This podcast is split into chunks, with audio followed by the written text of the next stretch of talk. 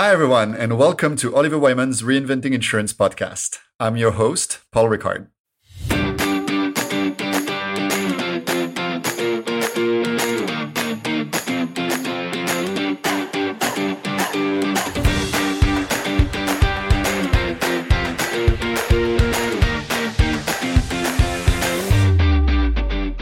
Today, I am delighted to welcome Taddy Hall, who is a senior partner in Lippincott's innovation practice. Welcome, Taddy. I'm thrilled to be here, Paul. Thank you. So, Taddy, today we're going to be talking a little bit about what it takes uh, for insurers to come up with groundbreaking insurance solutions and offerings.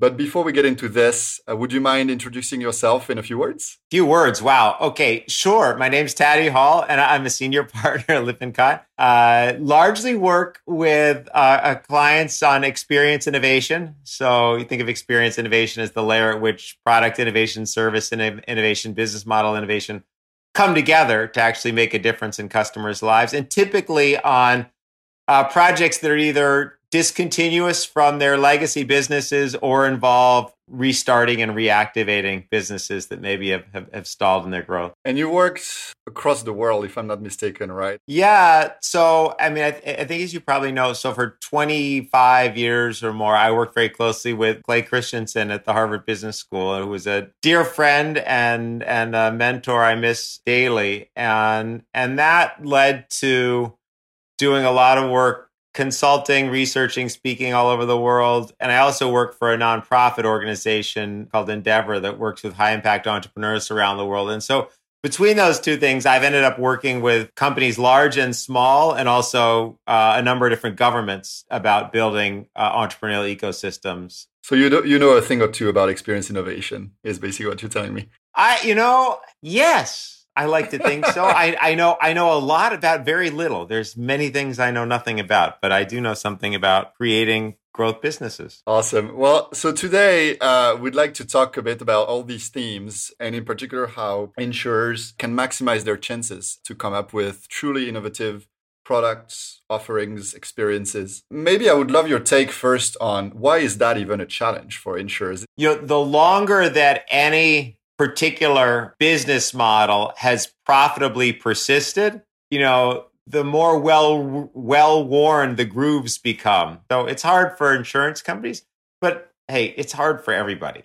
When it comes to dealing with something entirely new, dealing with new trends, dealing with disruption, that's where it becomes it becomes hard because I'm just not equipped internally to uh, to address that something gets said a lot, which I think is not true, which is that large companies are bad at innovation, that they're not any good at it, and you know, small, nimble, agile, clever startup, like, and that's just not true.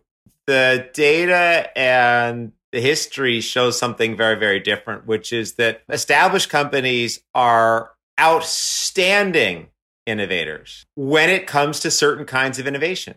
They're relentlessly uh, effective at efficiency innovation, right? So those are innovations involving new tools, new technologies, new processes, new approaches that systematically take cost or waste or inefficiency out of the system. And they do that day in, day out, and they do it very, very well established companies are really good at sustaining innovation.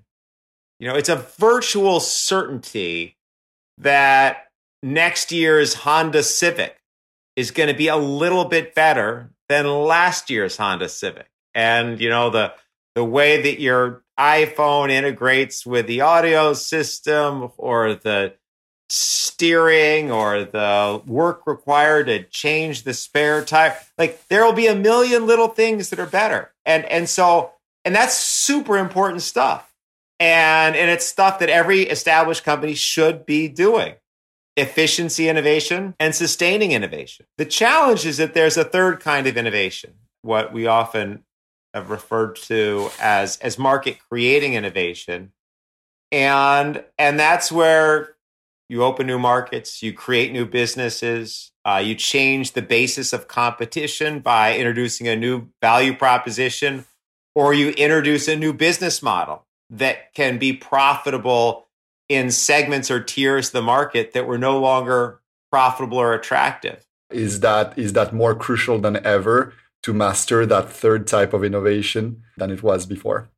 Well, people who are a lot smarter than I am will tell you with a high degree of confidence, and you can hear it from enough people that you start to believe it, which is, you know, the pace of change is only accelerating, and that the pace of change today is actually the slowest that it will be in the course of our, you know, for the rest of our lifetime.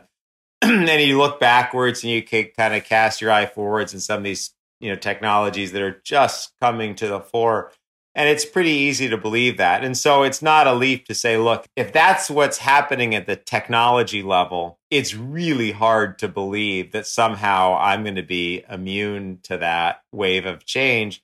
And so the short answer to your question is yes it's more urgent than it ever was. And you know the half life of any established business model is likely to be less than you know was not only 100 years ago but 10 years ago. Let's dig into market creating innovation and what that means and, and what it takes to get there. You're one of the the creators of the the jobs to be done theory with the late Clay Christensen. Jobs to be done is a little bit like uh, it reminds me of working with Procter and Gamble. It's like everybody at Procter and Gamble somehow worked on Swiffer. The number of people who claim paternity over jobs to be done is not a small population, but yes, I can. I think I can stake some claim there and and this just is just dating me it was what 16 years ago in 2005 that clay and i and and and scott cook a longtime collaborator and friend who's the founder of the software firm intuit we we wrote the first um, harvard business review article that articulated jobs to be done disruption as clay accurately described it is a theory of competitive response. What we found is it's not the attributes of the offering or the characteristics of the individual that predict whether a person will buy a given product or hire a given service. What actually predicts it is the specific circumstance in which that individual, whether it's in a personal or a professional context, what is the progress that an individual seeks to accomplish in a given circumstance? Mm-hmm. What is their current struggle and what's the experience they're trying to seek? In other words, what is the job to be done that they encounter in their personal and professional lives? And it's that unit of analysis right? A circumstance of struggle, a circumstance in which an individual is trying to make progress, either in their personal or their professional lives, that is the is the relevant unit of analysis when it comes to innovation work, mm-hmm. not the product attributes, not the characteristics of the person. And last thing I'll say in this is is like that all is quite intuitive, but it's not how innovation journeys start in companies. We almost always start with some technology or some resume of product performance characteristics, or we see a market that we define based on the characteristics of the population associated with that market, mm-hmm. and and we use that as our north star. Yeah, but that's not really the most useful unit to work with when we think about innovation. I'll dwell a little bit more specifics out of you here, but sure. instead you want to focus on on that, that energy for progress and dive into very, very specific experiences that, that people are having. The innovation starts with a person who's got energy for progress. And I can give you so many stories of so many different products in very pedestrian categories where the touchstone for an idea that seems so banal on the surface, but turned into multi billion dollar businesses started with a simple observation of doing something of somebody doing something mm-hmm. that we simply couldn't understand. The brand of Mountain Dew Kickstart, which is now a multi-billion dollar brand that is incremental to the Mountain Dew core business and to their Rockstar Energy business, really started positioned squarely on that job of transitioning and helping people have successful mornings. Right. They innovated off that. They actually made a version for evenings as well. Yeah. But the point persists and it, and it translates generally, which is most managers yeah. ignore those anomalies, number one. And number two is they don't even look for them. Yeah. Usually we're starting here. What's, where's the large market opportunity? But here it's almost, let's actually drill into these anomalies and understand the why behind them. And from this, then identify potential opportunities for new products, new offerings, new services, new innovations. When it comes to market creating innovation, we use the wrong tools. We look in the wrong place the wrong way, right? And, and we actually need to look differently. Right.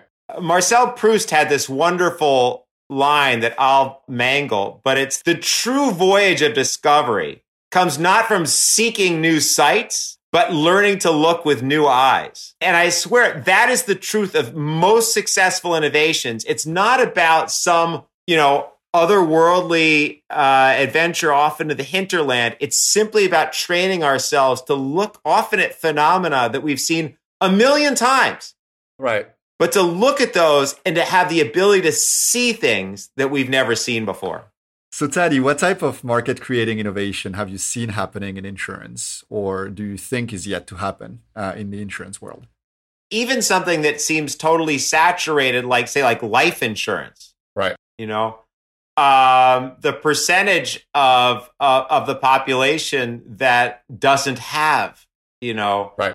uh, life insurance. Uh, a good friend of mine started a company that was very, very successful in emerging markets when he realized, you know what? The people who are in most need of life insurance are the least likely to have it. What he realized was, well, you have to develop a business model that can be profitable giving the life insurance away. So, how would you do that? Well, you know what?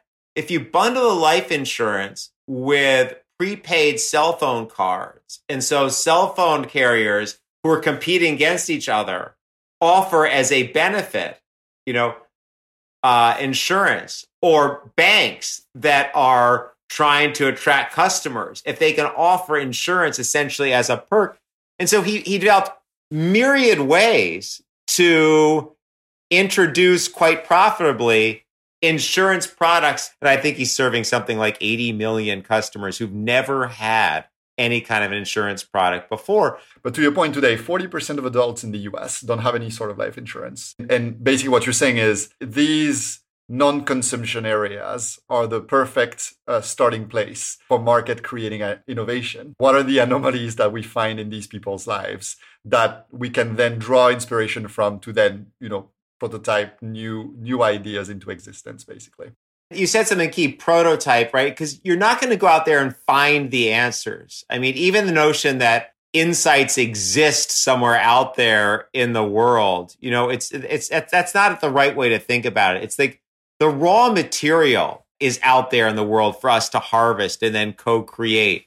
It's those, it's, it's those weak signals of people doing things we don't expect, of exerting energy to make progress in ways that, you know, we, we hadn't anticipated. That's what you can get out there and harvest. And then you can get the kernel of an idea. And yes, then you can start to develop that into, you know, a, a value proposition and a proof of concept and then an MVP. And it takes time. I'm sure there's a lot of people listening to us now that are still pretty skeptical and they think, yeah, that sounds great. But this won't quite work out for me or this won't quite work out for my company. And so what are kind of some of the lessons learned that you would share to make sure that people set themselves for success? Most large organizations are full, brimming with great ideas. Mm-hmm. The, the challenge is, is that um, ideas go through a shaping process. So many ideas that might have the potential to be transformational and market creating get shaped into a sustaining or an innovation role. The most common cause of failure is that not by one fell swoop, but by a thousand little cuts, motivated by efficiency. What started as this green shoot on its own essentially gets co opted and contorted to conform with the established processes and and performance metrics. I think the other thing is is sometimes we say, "Hey, we're not good at this market creation. We're going to put this off in a you know in a lab, right, or some independent right." And the problem with that is is is it just becomes like an executive playpen where little tiny things bloom and blossom, but they never achieve the scale that can only be achieved by being either really uh, fully funded and capitalized as an independent business over a long period of time, or being brought into the core in such a way that either this new idea can be energized as an entirely new growth engine or can serve as a powerful accelerant for some sustaining innovation. Right. Uh, so getting that balance right between you know separation without you know abandonment right. is an understandably incredibly difficult challenge that uh, managers of large businesses face. Yeah these are great points Taddy and that's definitely something we've been talking about a lot on this podcast where uh, developing uh, and maintaining a discipline of innovation uh, really requires you to be deliberate about how you stand up these new ventures and, and scale them over time and requires you to adjust your management style, your management attention, your objectives and key results over time. That's certainly not an easy feat. Uh, well, Taddy, thank you very much for your time today. It was great talking about all these things with you. Maybe before we wrap, do you have a few final words of wisdom to share with our audience? We live in worlds of lots of data. And in fact, the world we see is often a construct of the data that we consume. Data we need as innovators is rarely the data that just collects as the byproduct of our ongoing innovations. I, mentioned Scott Cook. He was on the Amazon board when it was just a, a, a fledgling startup. And, and Jeff Bezos was the CEO, of course, at the time. And, and, and they had a promise that they would make when you bought a product, product on Amazon that they would tell you when it was shipped. And Jeff said, nobody cares when the product's shipped. They just want to know when they're going to get get their book, their CD, their like their movie. They, and and Scott tells the story, but like everyone board is like, we don't have we have no control over that. We have no idea how that's going to get. And Jeff didn't care. He said, we've got to create that data. And Scott tells the story of the effort and the expense and the time that was invested to create the data they needed to be able to tell people when they would receive products, not when they were shipped. And I think as innovators, we often are trapped in the, I don't want to say lazy excuse, but but we we rely on the data we have as if it had perfect verisimilitude to the external reality. And the more that we hold on to those models with great humility, knowing how imperfect and how partial they are, the more we create space for our curiosity and our explorer's mindset to go off and say, hey, you know, what else is out there? What are all the opportunities that don't just show up on these reams of reports and, and papers? Because the data to create the future hasn't been created yet. Well, that was that was pretty good. That was not so bad of a word of wisdom. uh, well, t- Taddy, uh, that was that was really an honor and a privilege uh, being able to talk to you today. That was really fun. That was Taddy Hall, uh, who's a senior partner at Lippincott. I'll, I'll, put a little plug for your book, by the way, which uh, which. Uh, oh, which I have you. competing against luck, which obviously you you co-wrote with with Clay Christensen and and a few others. very fun read, actually. A lot of a lot of funny anecdotes that build on a lot oh, of stuff we discussed. You. But yeah, thanks, thanks, Taddy. That was Taddy Hall, senior partner at Lippincott, joining us today. For more information about the Reinventing Insurance series, make sure to visit oliverwyman.com slash reinventing insurance. Thanks for listening, and I will see you next time.